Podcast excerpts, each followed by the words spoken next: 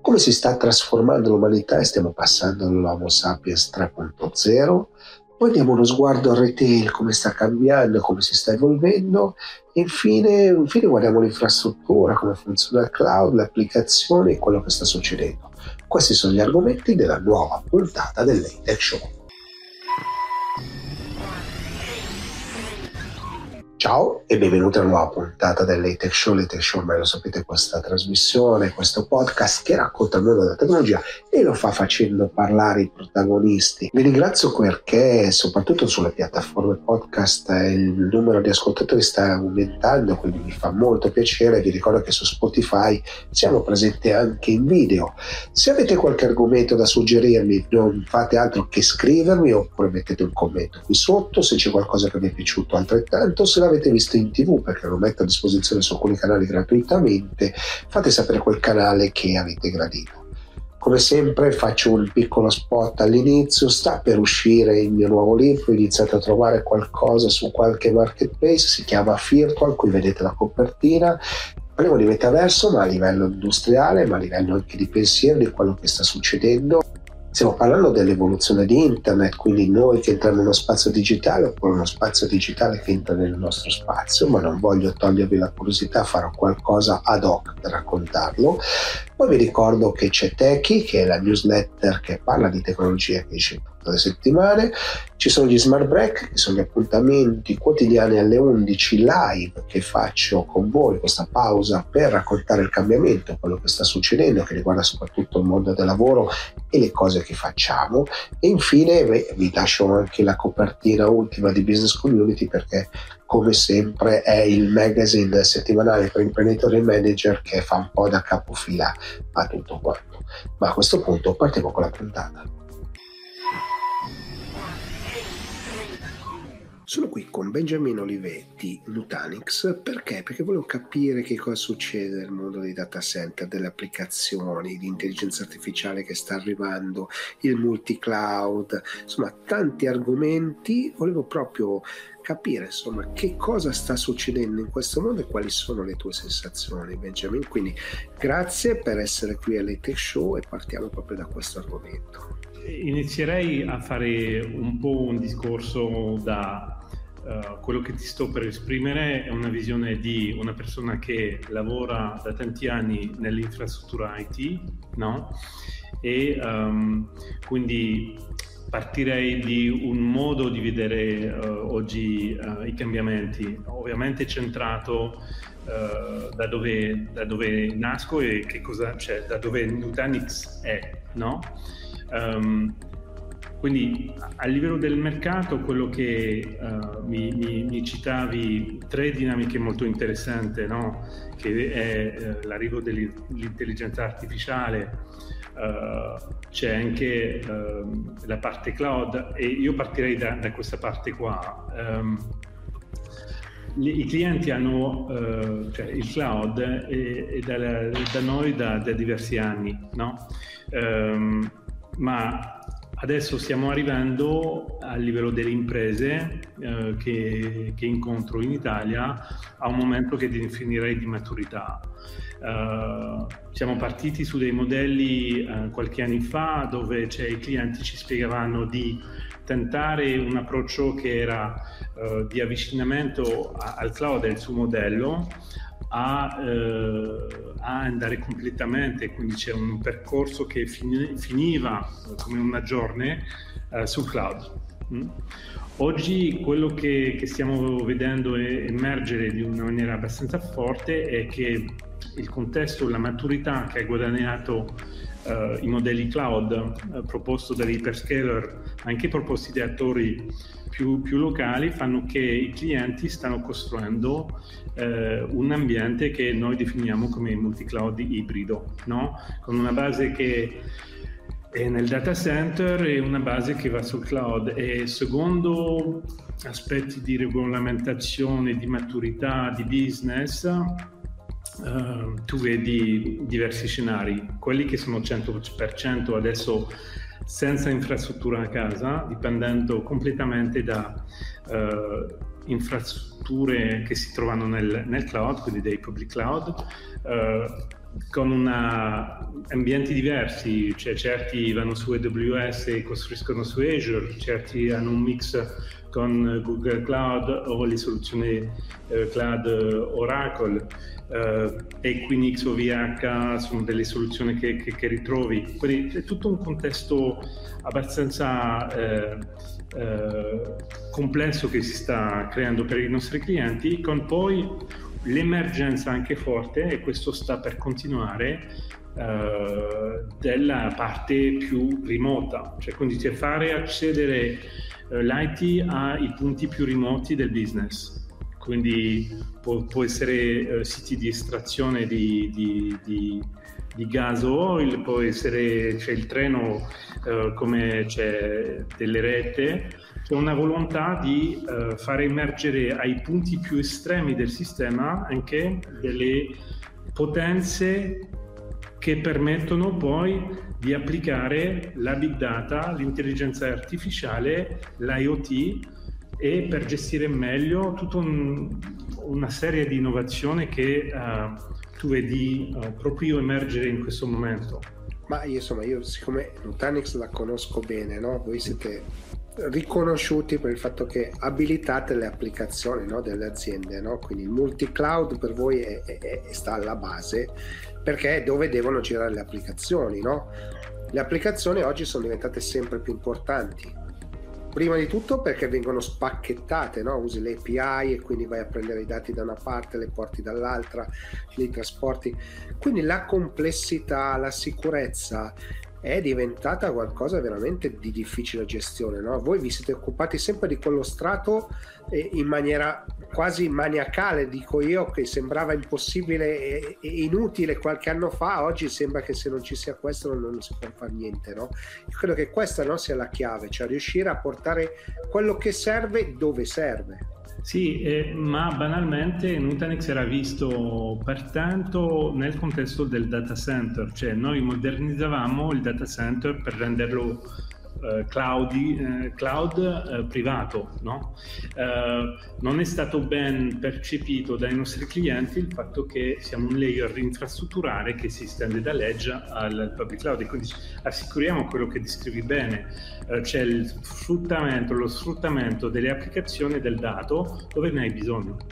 Questo sembra una banalità, ma di fatto sul mercato Uh, uno, non hai tante soluzioni che ti permettono di fare questo e poi è la vera sfida per, per i nostri clienti che vanno su delle strategie, oggi la digitalizzazione si imposta come un modello di sviluppo fortissimo per, per le attività dei, dei clienti, delle imprese e uh, questa, però questa sfida cioè, moltiplica i punti di creazione i punti di, di, creazione di applicazione e farli girare da un contesto all'altro, anche se tu rimani puramente sul, per esempio sull'hyperscaler, diventa estremamente complesso. C'hai delle tecnologie che, che il nostro layer di infrastruttura appoggia, tipo i famosi uh, container, questo ti permette di fare vivere un certo tipo di applicazione da un contesto all'altro, ma assicurare che tutto quello che segue l'applicazione sia ben vissuto e quindi la tua esperienza è, è l'elemento dove noi ci concentriamo e uh, permettiamo a, ai nostri clienti di, um, di, succedere in questo compito che non ha niente di, di, di fa, facile, no? al di là dei temi di costi e temi di tecnici. Perché sai, il, il problema del successo no? per un cliente vuol dire riuscire a portare a casa qualcosa, no? al di là poi del risultato finale del fatturato, dell'ultima riga del bilancio, no? però vuol dire lavorare meglio, avere le persone che lavorano all'interno dell'azienda che hanno disponibilità delle applicazioni dei dati che permettono di abilitare le cose che fanno, permettono di dialogare con tutto ciò che sta attorno all'azienda, no? perché le aziende sono delle, de, degli animali complessi, no? che hanno, siamo pieni di interazioni, la trasformazione digitale ha abilitato nuove interazioni, però ripeto, la complessità della gestione è, è, è enorme. No? voi siete sempre stati famosi per avere sempre queste dashboard che permettono di controllare. No? Eh, credo che quello poi sia stata una, una, un'intuizione molto molto importante. Eh, infatti cioè, è partito da, eh, da un modello cloud che abbiamo preso dall'inizio, no? cioè perché i nostri fondatori venivano da Google, come le sai, e hanno portato questa Uh, que, que, questi due aspetti che, che, dicevi, uno una semplicità, sempre le soluzioni di Nutanix essendo molto potente hanno sempre rivendicato di semplificare e richiedere meno risorse a, ai nostri clienti che gestiscono, che gestiscono l'IT, che, che, diventa sempre più pervasiva nel, nel business, ma è anche quello che dicevi di controllare uh, a un livello molto granulare quello che succede. Questo poi ti, ti tocchi dei temi che è uh, la fluidità del servizio, due la sicurezza. Questi temi sono ben inquadrati nell'infrastruttura Nutanix con le soluzioni eh, Nutanix. Ti direi che io quello che mi fa, affascina di più su questo periodo è vedere dei clienti che um, hanno integrato tutta la potenza che sta arrivando e che è già lì eh, de, eh, delle soluzioni IT e vogliono cioè, iscriversi su questa fluidità e libertà di scelta e quindi abbiamo dei, dei, clienti che stanno ragionando veramente dal, da, da, data center che non controllano più, da modelli di cloud pubblici a, a legge e come fare che uh, i nuovi servizi che vanno a inventare sulla salute, sull'energia, con delle tematiche che emergono molto forte.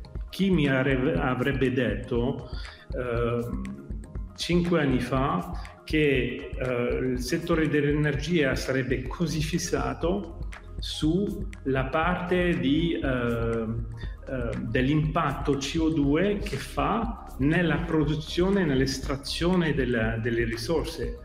E lì vedi tutta la costruzione di risposte IT per contenere l'impatto e per indirizzare questo problema. La salute, la modernizzazione della salute, la cartella del cliente, cioè del, del, del um, paziente, del paziente, la digitalizzazione di questo percorso attraverso diversi punti di professione, questo ti richiede anche lì una fluidità, un passaggio di servizi, di applicazioni da diversi contesti che fanno emergere anche lì um, delle necessità forti in, questo, in, questa infrastruttura che è in back-end. No? Assolutamente, e mi piace questa piega che sta prendendo questa discussione, no? al di là che poi dopo dovremo spiegare che cos'è l'edge computing, no? quindi spostare più vicino a dove vengono raccolti i dati la, la, la prima rielaborazione, no? che però diventa sempre più complessa, all'inizio bastava poco, assembli qualche dato, dopo inizi a dire ok, però iniziamo a fare anche questa cosa, poi iniziamo a fare questo e quindi noi i calcoli ormai nei, data, nei data center sono, sono la, alla base, no? E, quindi, e, quindi, più riusciamo a spostarli vicino a dove vengono utilizzati i dati, meglio è, no? Perché più veloce la cosa, ormai lavoriamo quasi in near real time, no? cioè più vicini al tempo reale possibile. No? E, e, sono tante le applicazioni che paradossalmente hanno questa necessità. Una volta erano molto poche, perché tu il dato di vendita potevi averlo anche fra una settimana, non, non ti cambiava moltissimo. Oggi vuoi avere il controllo del tuo magazzino minuto per minuto. E se pensiamo a questo, a quanta energia elettrica ti sto mandando, ero erogando sul sistema che sappiamo che è una maglia, insomma tante cose e tu vuoi monitorare tutto e vogliamo misurare tutto, la tecnologia ci permette di farlo. Molto spesso questi dati sono, come dicevi prima, su un cloud piuttosto che su un altro, poi ti accorgi che magari da un cloud lo devi migrare ad un altro, perché poi ci sono tutte queste informa- cose che succedono che nessuno sa, nessuno vede, ma sono di una complessità incredibile, no? Ma due anni fa ti saresti immaginato un'evoluzione di questo tipo? Io credo che l'intelligenza artificiale oggi ci possa portare a, a spingere ancora di più sull'acceleratore no? dell'immagazzina i dati e cerco di rilavorarli. Due anni fa ti saresti immaginato in pieno, in pieno Covid? Eh? No, no, cioè, il Covid ci ha, ci ha, fatto un salto, cioè la necessità per l'organizzazione di reinventarsi nel lavoro eh, con l'incapacità di raggrupparsi, di fare cose fisicamente, ha spinto un IT che è molto più eh, diluita, decostruita nei suoi centri. Quindi come a livello dell'energia credo che stiamo passando allo stesso livello di, di, complessità con la moltiplicazione di um, punti di creazione di dati di dove vivono le, le applicazioni e meno grosse eh, cose centrali. Rimangono questi centrali uh, cioè di computing che sono i, i cloud pubblici con delle delle possibilità enormi. Anzi, ne costruiscono sempre di più, per cui c'è sempre più domanda, quindi non è che finisce quell'epoca, quell'epoca continua e continua no. ad esplodere, ma al contempo ci sarà uh, e c'è l'esplosione del, dell'edge, quindi c'è del computing che ti va più vicino ai tuoi bisogni e un'interfaccia, cioè un, un mezzo che sono ancora dei data center eh, cioè, tenuto dai clienti per ragioni di regolamentazione, di sicurezza, eccetera, eccetera. Quindi c'è una vera complessità che si sta costruendo al beneficio, perché deve essere tutto più semplice, tutto più fluido, dei clienti che sono serviti eh, sia a livello interni da, da, da, queste imprese sia a livello esterni per vendere servizi o, o prodotti. Um, la nostra... sì, vai. No, no, no, vai, vai, vai. No, da, da, lì, um, se, se, se, faccio un passo indietro, due anni fa, per rispondere alla tua, non si vedeva questa esplosione e uh, l'arrivo, de, anche se si diceva, dell'intelligenza artificiale che ha fatto con questi ultimi mesi un'entrata clamorosa nei, uh, nelle imprese, nel pubblico e con un'adozione e un'accelerazione fortissima. Questo rende ancora più eh, critico l'adozione di, di, que, di, questa, questo, di, questa, infrastruttura che noi chiamiamo anche eh, di nuova generazione, multi-cloud ibrida, che ti permette di spostare il compute do, dove ne hai bisogno di più. No? Cioè l'AIE e il, il, big data ti stanno conducendo lì. E questo, questo, un'ultima domanda però, allora, perché io prima volevo incalzarti sulla risposta, ma ci sei arrivato tranquillamente.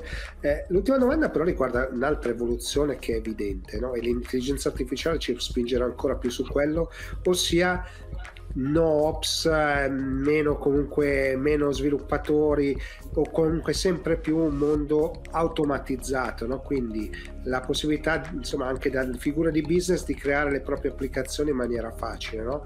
mm. anche questo secondo me diventerà un elemento imprescindibile. Hai ragione, se tu guardi già eh, nella piattaforma che chiamiamo la cloud, Nutanix Cloud Infrastructure e la parte INC, anche il monitoraggio de- e l'automatizzazione di questa piattaforma, oggi Nutanix ha già integrato questi de- degli elementi di forte automatizzazione dove andiamo a utilizzare già eh, dei contesti di, eh, di intelligenza artificiale, però è soltanto l'inizio Uh, ma l'automatizzazione di, questa, di questo scheletro che segue poi tutto quello che viene a essere creato a livello di applicazione dato uh, sarà soltanto che potenziato con l'inclusione di, di queste tecnologie. Um, non vuol dire però che dietro l'automatizzazione della programmazione, una certa creazione presa in parte dall'intelligenza artificiale, non viene spostato i bisogni, cioè per me, eh, so se eh, la pensi così, ma io vedo sempre l'intelligenza artificiale non come il grande rinnovamento, cioè la, il tabula rasa del lavoro, ma ci permetterà di spostare il lavoro dove c'è ancora più valore. Eh, non vuol dire cioè, che eh, da lì la creazione IT che nel, nella programmazione sparirà, si sposterà soltanto, cioè abbiamo guadagnato così un tempo di creazione che, che verrà automatizzata. Che, che, era la parte diciamo meno, meno intelligente, no? Eh, io dico sempre che diventeremo dei, dei lavoratori con i superpoteri, no? per cui avremo qualcuno che ci aiuterà a fare qualcosa. Il tema poi è capire se stiamo facendo giusto, perché l'intelligenza artificiale ci suggerisce, ma spesso suggerisce anche sbagliato. Se non abbiamo la capacità di capire se c'è un errore diventa difficile. Allora, grazie davvero per questa bella chiacchierata, perché mi hai portato un po' in questo mondo dei, dei, delle implicazioni di come sta cambiando e sta cambiando in maniera veramente epocale e, e l'hai fatto in maniera veramente molto semplice e, e grazie davvero. Voltiamo pagina. Mi piace molto parlare di retail, è un mondo molto affascinante ed è un mondo molto tecnologico. Ho invitato Stefano Ardito di Retex proprio per capire che cosa sta succedendo nel mondo del retail e quali sono le tendenze e soprattutto in quali direzioni stiamo andando. Quindi, tanto cominciare, grazie per aver accettato l'invito Stefano e partiamo da qui. Ma sì, allora intanto grazie Gigi per questa chiacchierata. Il eh, Retex è intanto una storia che inizia nel 2010, no? Quindi, eh, ed è pazzesco pensare, come dicevi tu, in così pochi anni tutte le nostre dinamiche in ambito retail siano così, mh, siano così evolute. Perché? Perché se uno pensa al retail, normalmente uno pensa, eh, intanto forse la parola retail richiama molto di più il concetto di GDO, quando in realtà eh, retail ormai è, è, tutto quello che di, diciamo, di, afferisce la dinamica tra eh, una connessione tra brand e consumatore prima, durante e dopo un momento di contatto. No? Il contatto può essere all'interno dello store fisico, ma sempre di più lo è online, sempre di più ci sono dei touch point intermedi tra la fase in cui c'è magari lo scouting di qualche opportunità opportunità eh, diciamo di valutazione di un prodotto, di un servizio fino al, al suo acquisto. No? Quindi in realtà i touch point si sono enormemente eh, allargati, quindi c'è eh, da fare ordine, da creare un'experience che sia seamless su tutti i canali, che permetta al brand di dialogare al meglio col consumatore in tutte queste fasi del journey. No? Quindi eh, siccome prima, durante e dopo ci sono tante fasi, ecco, il nostro obiettivo è quello di, un, di creare un connubio tra dati tecnologia, creatività e ovviamente tutta una parte di innovazione che permette davvero di scatenare questa dinamica di ingaggio, di contatto, ma anche di dialogo tra il brand e il consumatore. Quindi concordo con te. Mi è piaciuto già quello che hai detto perché hai dato tutta una serie, cioè hai aperto una serie di finestre sul mondo, no? Dati, informazioni, brand, consumatori Oggi viviamo tutti quanti in un vortice, no? perché al di là di tutto siamo tutti consumatori, tutti quanti andiamo a cercare dei clienti, quindi questo è sicuramente un elemento fondamentale. No? Però io ho visto l'evoluzione no, vostra, cioè Retex davvero da, ha, fatto, ha cambiato quasi la pelle no? da, da essere un fornitore quasi di tecnologia di DT a qualcosa che invece crea delle soluzioni che possono andare incontro al, al mercato. Ho sbagliato o questa è la percezione?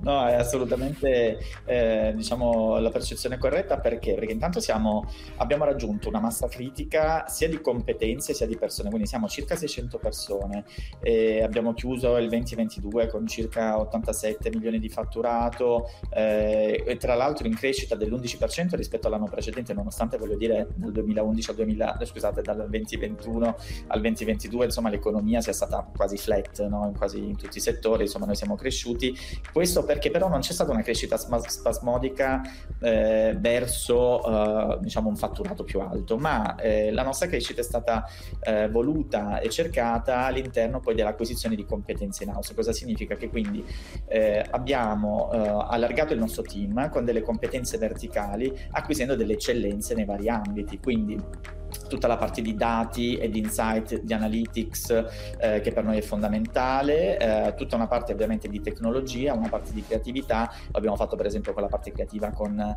eh, con Connexia, una parte legata al marketplace con Retailer, tutto quello che è la omnichannel experience con Benistar per passare poi alla parte di UX, UI con Atoms, quindi abbiamo nel tempo acquisito competenze all'interno perché come dicevi tu il retail ormai è una dinamica che crea, deve creare relazioni, no? se non si parte dal dato, dallo studio degli insight, degli analytics, poi ovviamente il momento di ingaggio, quindi come questo, questo consumatore lo colpisco, su quali canali, col messaggio più giusto, nel momento più corretto e come poi ovviamente faccio in modo che da semplice eh, diciamo ascoltatore piuttosto che invece eh, da interagire con il brand diventi poi un cliente, un ambassador, no? Ecco, questo è quello che insomma cerchiamo di fare. Il mondo del retail ormai è veramente molto cambiato e, e ovviamente noi volevamo cambiare pelle un po' insieme al, al retail. Mi piacerebbe andare a capire l'omnicanalità oggi sembra quasi una, una, una, parola vecchia, no? nel senso che ormai il cliente lo trovi ovunque e il brand lo devi trovare ovunque. No? Eh, quando poi si parla di retail vuol dire vendere prodotti, ma vendere soprattutto i valori che magari sono legati a quel prodotto, che sono quelli che poi insomma, rappresentano qualcosa di importante no? per il consumatore. È chiaro che possiamo parlare anche di fette di salame, eh? è sempre vendita, eh? però mh, mm, qui stiamo parlando di un legame un pochino che va un pochino più in là. No? Eh, questa omnicanalità oggi, tu come la vedi? Cosa, cosa vi stanno chiedendo i clienti? Ma allora, intanto eh, l'omnicanalità tutti la decantano, molto difficile da portare a termine, come dicevi tu. Eh, noi abbiamo tra l'altro delle soluzioni anche proprietarie, una di queste si chiama CX, che permette proprio di seguire il cliente lungo tutto il journey. Il cliente è uno di fatto e le piattaforme sono tante, i momenti di contatto sono tanti, però il cliente deve essere lo stesso, deve essere servito o comunque deve trovare la stessa experience su tutti i touch point, che sia fisico, che sia digitale. E, ehm, quindi quello che i clienti ci stanno chiedendo, per tornare alla tua domanda, è cercare la migliore esperienza su tutti i touch point che permetta al cliente di ritrovarsi in un ambiente familiare, che permetta di eh, generare la stessa tipologia di interazione, ovviamente con i mezzi potenti, ma eh, sfruttando però le dinamiche di quel canale nella maniera più appropriata.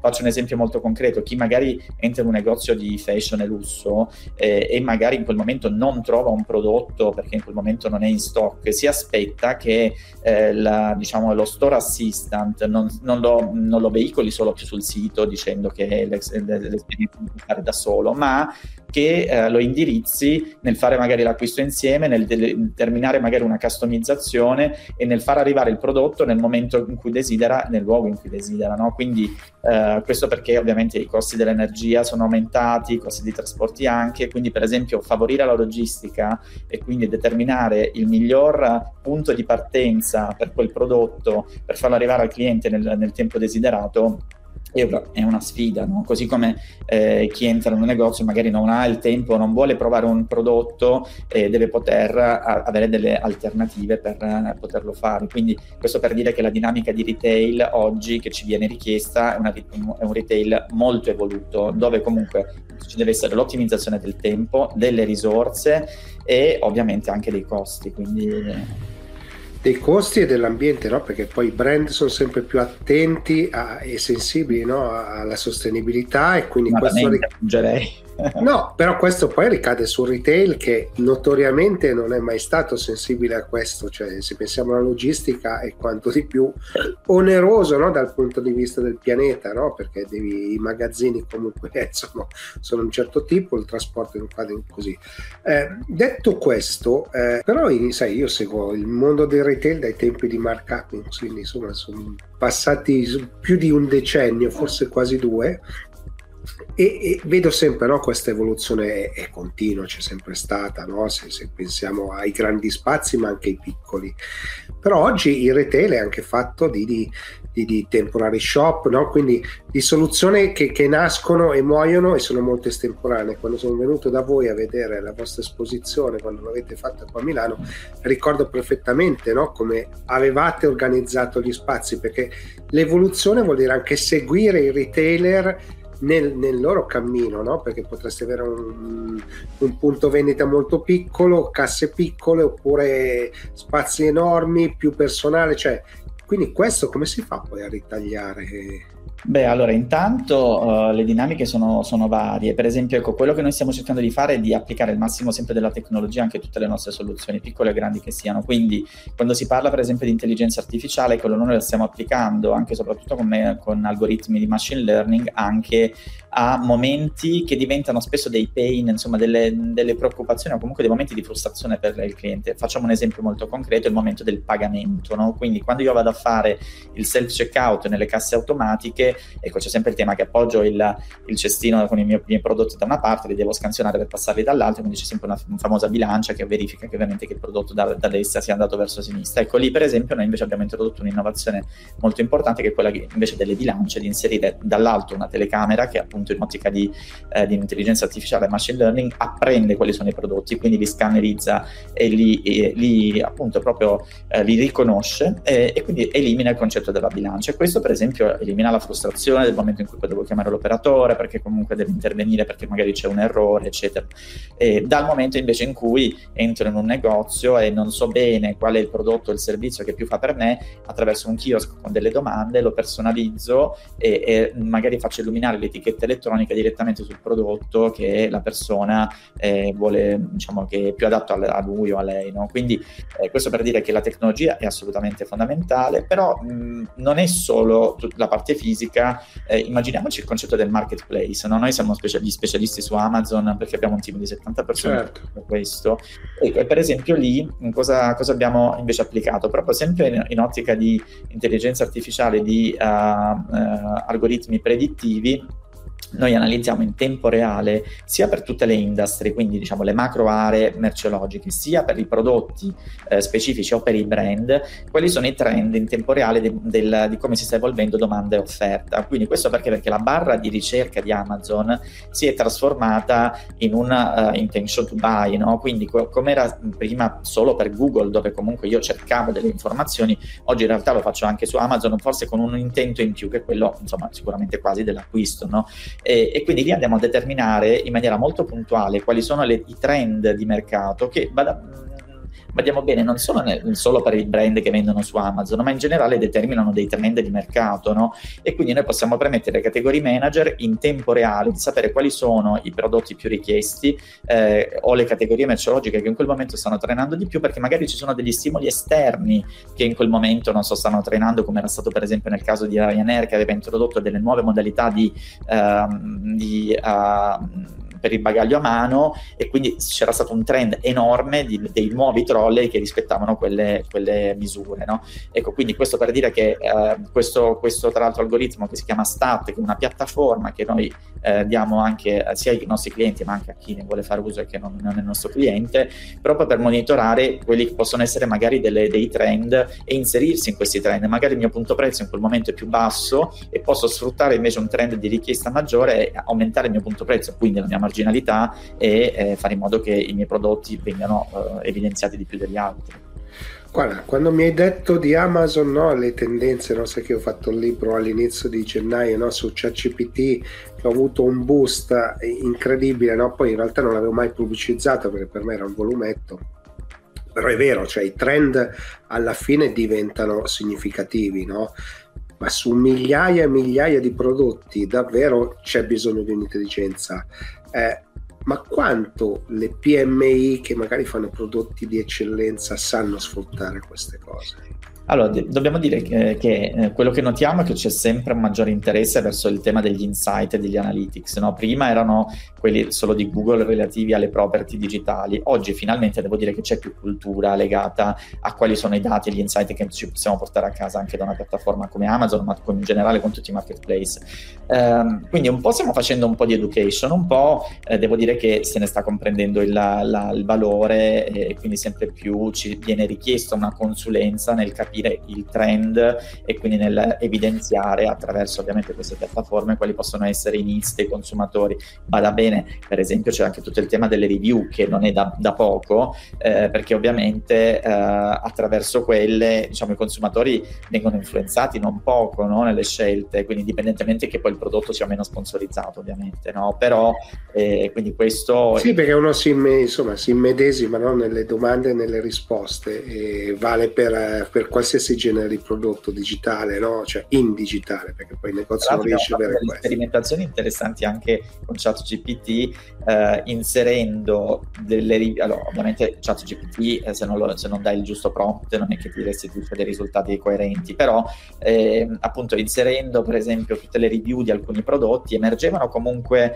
eh, per bullet point come, come di solito la piattaforma poi dà i suoi risultati, comunque dei trend interessanti anche di sentiment, no? quindi eh, eh, da quel punto di vista, insomma, eh, andare ad analizzare questi insight è fondamentale. Ecco, noi devo dire che su molti clienti lo stiamo facendo, lo facciamo con successo e se ne sta comprendendo veramente l'importanza.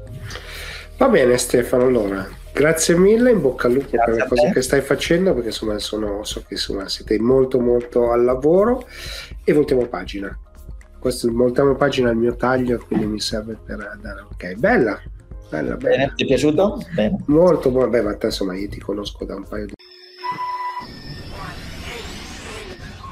Sono qui con Gianni Previdi perché? Perché ha scritto un libro molto molto interessante che è Il dilemma dell'Homo sapiens 3.0 e volevo un po' così parlare con lui un po' di filosofia del digitale, ma non solo del digitale, dell'innovazione, di come noi come esseri umani stiamo cambiando. Quindi partirei proprio da qui, grazie per essere qui all'Etech Show e raccontaci Gianni proprio cosa pensi, con che fine stiamo facendo. Di fatto no, è diciamo, un, un, racconto, eh, diciamolo così, no? un racconto intorno al rapporto e alla dialettica tra l'uomo e gli artefatti, no?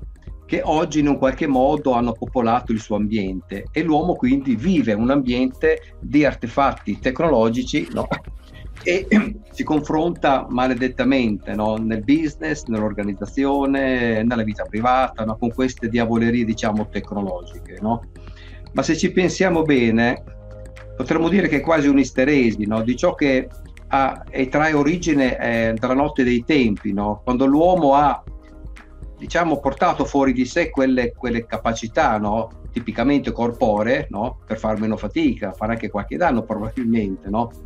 Il tema di oggi però è che oggi l'uomo sta portando fuori di sé quello che alcuni arrivano a dire anche capacità cognitive.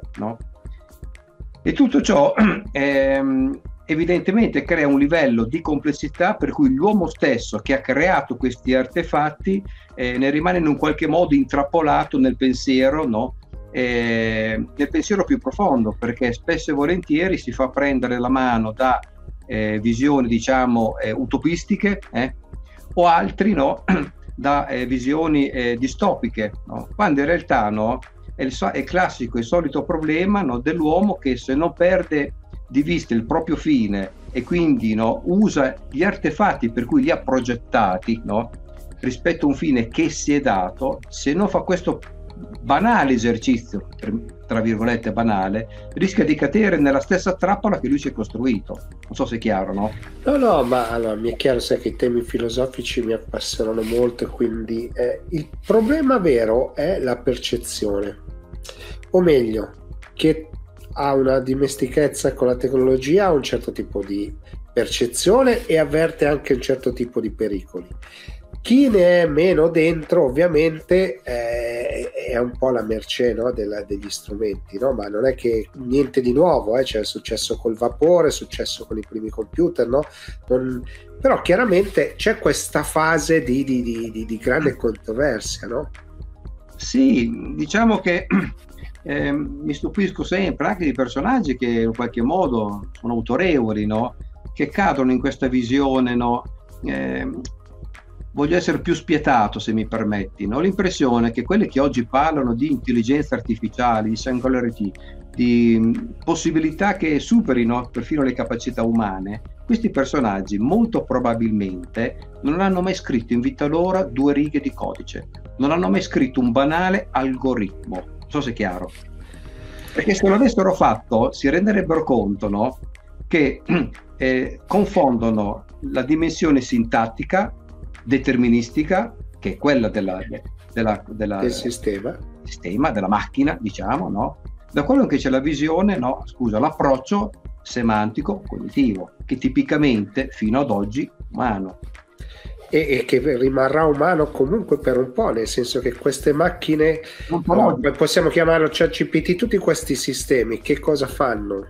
Banalmente è matematica, quindi vanno e cercano la risposta più probabile e ce la propinano, che non vuol dire che è la più giusta, non vuol dire che è la migliore, semplicemente la più probabile e il fatto stesso che sia probabile ci differenzia. No? Io faccio una domanda a te, non mi dai una risposta più probabile, mi dai la tua risposta, no? non mi dai una risposta più probabile. E questo è un concetto che chiaramente è difficile da spiegare perché è chiaro se lo usi per dire dammi 5 titoli per un video che devo fare con Cenni Previdi la macchina magari è più brava di me no? perché cerca delle cose che sono funzionali ad altri algoritmi perché poi il bello è questo che queste macchine parlano anche per altre macchine però lì ci spostiamo proprio fuori dal, dal seminato no? però questo è il concetto di base, no? Cioè, io a te non chiedo la più probabile di risposta, tu mi dai la tua risposta giusta o sbagliata che sia, come a scuola, cioè non è che cambia molto, però la differenza sostanziale è questa. Esatto. Infatti c'è una parte del libro proprio per dare questa, una risposta, insomma, un suggerimento, insomma, più che altro una suggestione, dove tratto un tema che ho già trattato in altri libri già del 2009 con la Franco Angeli, che cos'è l'informazione. Mm? E si vede in tutta la storia, in tutta la vicenda no, eh, che ha a che fare con questo tema dell'informazione, che se i fisici matematici giustamente non la interpretavano come un fatto quantitativo, per cui bisogna ottimizzare i processi di comunicazione, ok? Con le matematiche, Shannon e, e tutta la sua, la sua, banda, diciamo, no? Eh, oggi si confonde l'informazione con il dato. Si confonde l'informazione con ciò che ad esempio è memorizzato no, nei, nei mitici database, no? Quando invece il, dato è un fatto meramente no, atomico, che solo il processo interpretativo, cognitivo della mente umana trasforma il dato in informazione rispetto a un contesto, rispetto a un'enciclopedia di conoscenze che la persona ha ovviamente e su cui può eventualmente operare delle, de, delle decisioni. Non so se è chiaro.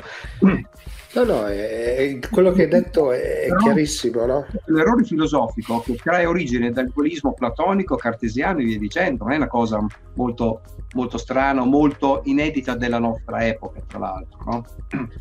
E questo no, è la cosa bella, no? io quando racconto che cos'è un dato è la temperatura adesso fuori dalla finestra Cos'è un'informazione? È se fa più caldo rispetto a ieri, se fa più caldo rispetto alla mattina, alla sera. Quella inizia a essere un'informazione perché correlo qualche cosa, no? se no non, non ha senso. Cioè ho un elemento bellissimo e vale per il business, vale per qualsiasi cosa. No?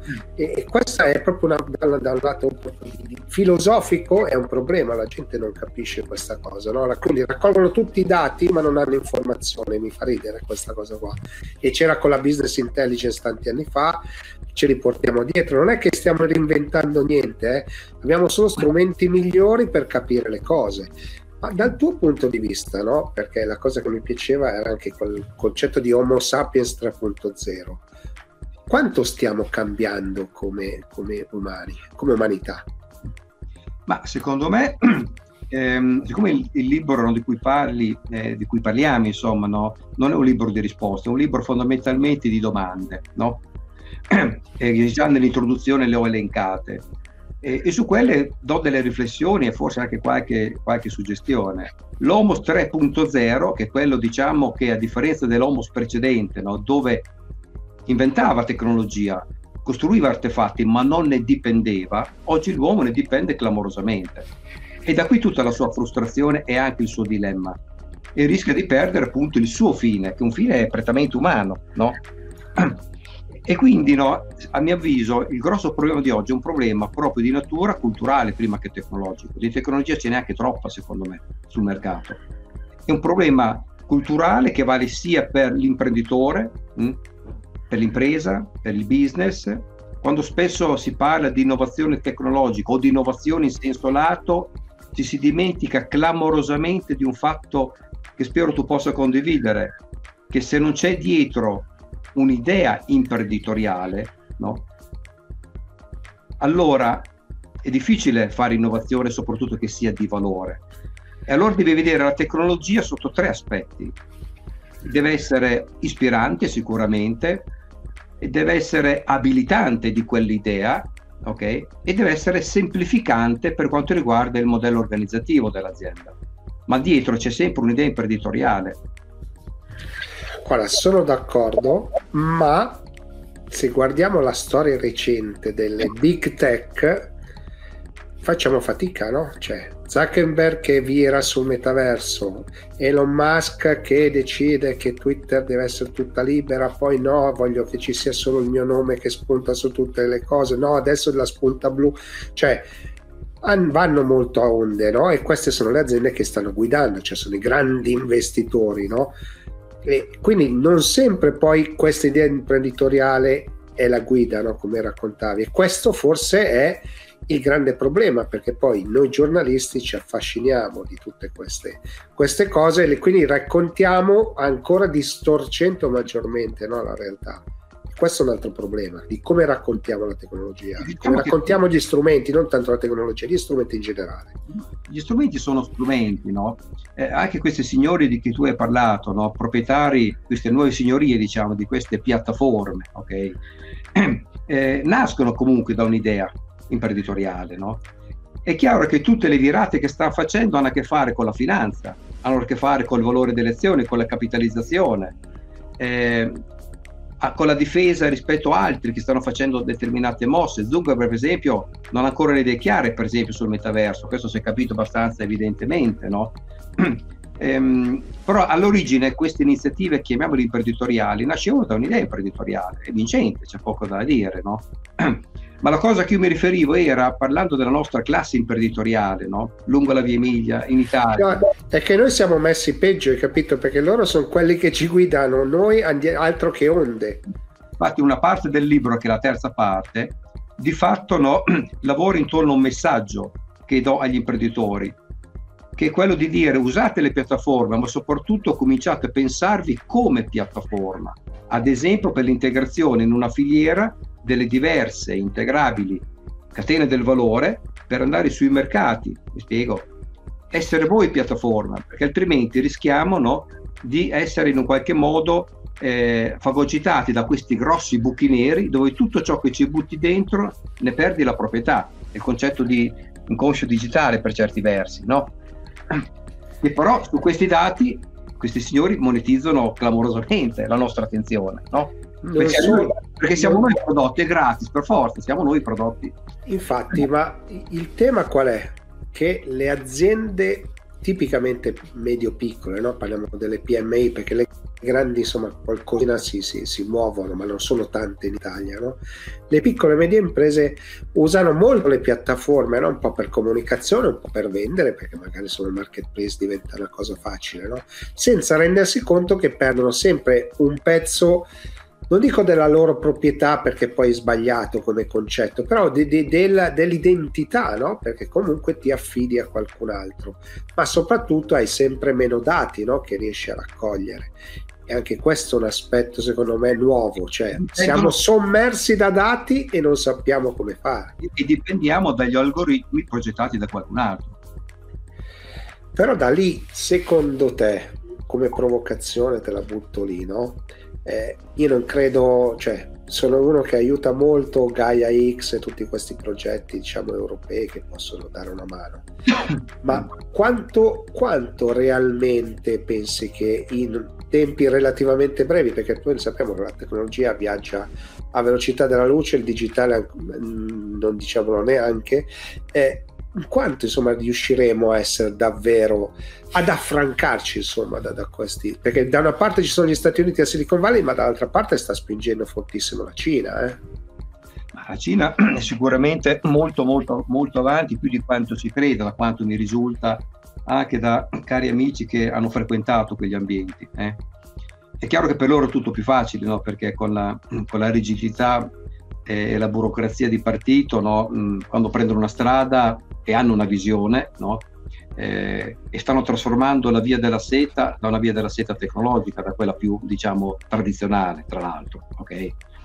Beh, è chiaro che secondo me il problema delle intelligenze ci sono nei territori, ci sono in Europa, no? eh, non, c'è, non, c'è, solo questa, questa, questa, dire, questa, questo potere inviolabile no, della Silicon Valley. Okay? Eh, è chiaro che se però l'Europa e quindi le intelligenze che ci sono in Europa, l'economia che c'è in Europa, le imprese che ci sono in Europa, i professionisti che ci sono in Europa, no? non cominciano effettivamente a disegnare dei percorsi culturali, perché cultura è strategia fondamentalmente, non è una cosa astratta, no? come, puoi, come, puoi, sicuramente condividere. No? È chiaro che dipendiamo da, da visioni disegnate eh, per, per, per, per, benefici di altri, no? che sono dall'altra parte della sponda atlantica o dall'altra parte a est ormai. Quindi che è un problema mh, grande, veramente grande come una casa che mi pare dire abbastanza epocale, ma saranno secondo me l'evidenza delle cose no? Che prenderanno qualcuno per la cravatta e gli cominceranno a porsi il, a, por, a fargli porre il problema di cominciare a disegnare un percorso culturale dentro il quale disegnare delle strategie, delle visioni per l'utilizzo della tecnologia, in particolare non solo quella digitale, ma in particolare quella digitale, che sempre di più, così come il, preto- il petrolio, non ci fa dipendere no, dal pensiero altrui, dal, da, dal bias di qualcun altro. Non so se è chiaro. No, no, è chiarissimo. Eh, Come il tempo è stringe. la storia, nelle vicende umane, se ci fai caso. Eh. No, ma infatti sto dicendo, il tempo stringe, no? E quindi stringe in tutto qua per la nostra connessione, ma anche per riuscire a colmare questo gap. Però l'ultima domanda è invece relativa al libro. Mi dai tre motivi per cui leggerlo? Ma guarda, se mi posso permettere, Gigi, ehm, è un libro che ehm, mette insieme tutta una serie di, di, di, di, aspetti, dimensioni che hanno a che fare con l'uomo e la tecnologia, sotto il profilo della deriva mediale, sotto eh, la natura, la definizione ontologica della natura della tecnologia, in particolare quella digitale, e la terza parte relativamente al concetto di piattaforma e di snellimento burocratico organizzativo delle imprese, ok?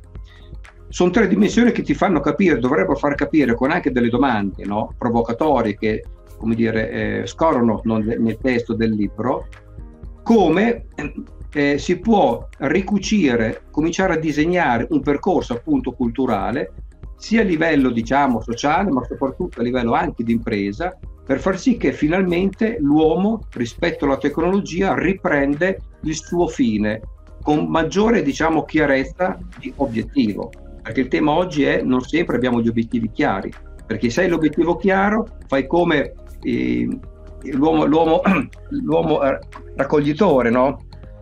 nel Neolitico, che sapeva dove doveva andare e prendeva quello nel territorio che gli pareva no, importante. Quello che gli, che gli, era necessario in quel momento. Ah, allora, ti posso dare la mia... Io non l'ho finito, sono un po' meno di metà, quindi perdonami ma ho iniziato a leggere e detto devo intervistarlo, non voglio, era un po' di anni che non ti incontravo, quindi mi faceva piacere questo. E il mio parere è che è scritto che non si capisce mai se è un saggio, se è un, un racconto, no? E quindi veramente scorre e ne, ti fermi a ragionare. Quindi è, è, è, veramente piacevole come esperienza da lettore, eh? veramente non, non capita. Quindi... Sì, ti, ti, ringrazio, infatti non a caso ho messo se hai visto la mappa concettuale. Sì, no? sì, no, ma infatti. Diciamo meta guida, no? eh, perché mi rendo conto che sono percorsi che sembrano che si allontanano tra di loro, poi si incrociano in qualche punto del libro eh, per poi fare ulteriori percorsi, diciamo, apparentemente autonomi, no? ma la dorsale sì, sì, si stringe e si apre e quindi questa eh, mi ha fatto veramente insomma mi ha sorpreso piacevolmente questa cosa qui per cui volevo dirti non l'ho finito quindi non, non, mi esprimo ancora fino in fondo però sappi che per adesso mi ha veramente sorpreso. Io aspetto una tua recensione che non sia troppo cattiva. Quando lei... No, vabbè, io, so, vabbè, senso, io sono cattivo per definizione, a parte le battute, no, cioè cerco di essere il più obiettivo possibile anche quando scrivo le recensioni che mettiamo in fondo insomma ai vari marketplace. Eh, quindi cerco di essere obiettivo non è che devo essere cattivo e la lettura è veramente piacevole, siccome ti ho detto, dalle prime pagine ho detto cavolo devo, devo risentirlo. Mm. Quindi grazie davvero per essere stato qui, insomma, ospite e voltiamo pagina. Voltiamo pagina al mio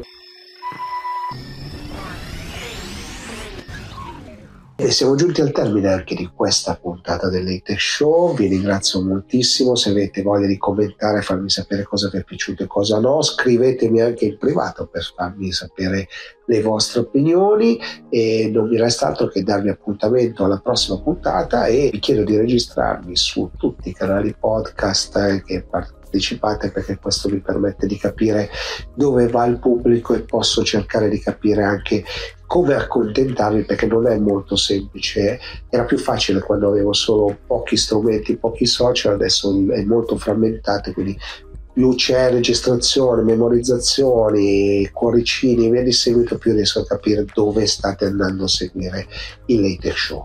E a questo punto non mi resta altro che darvi appuntamento alla prossima puntata.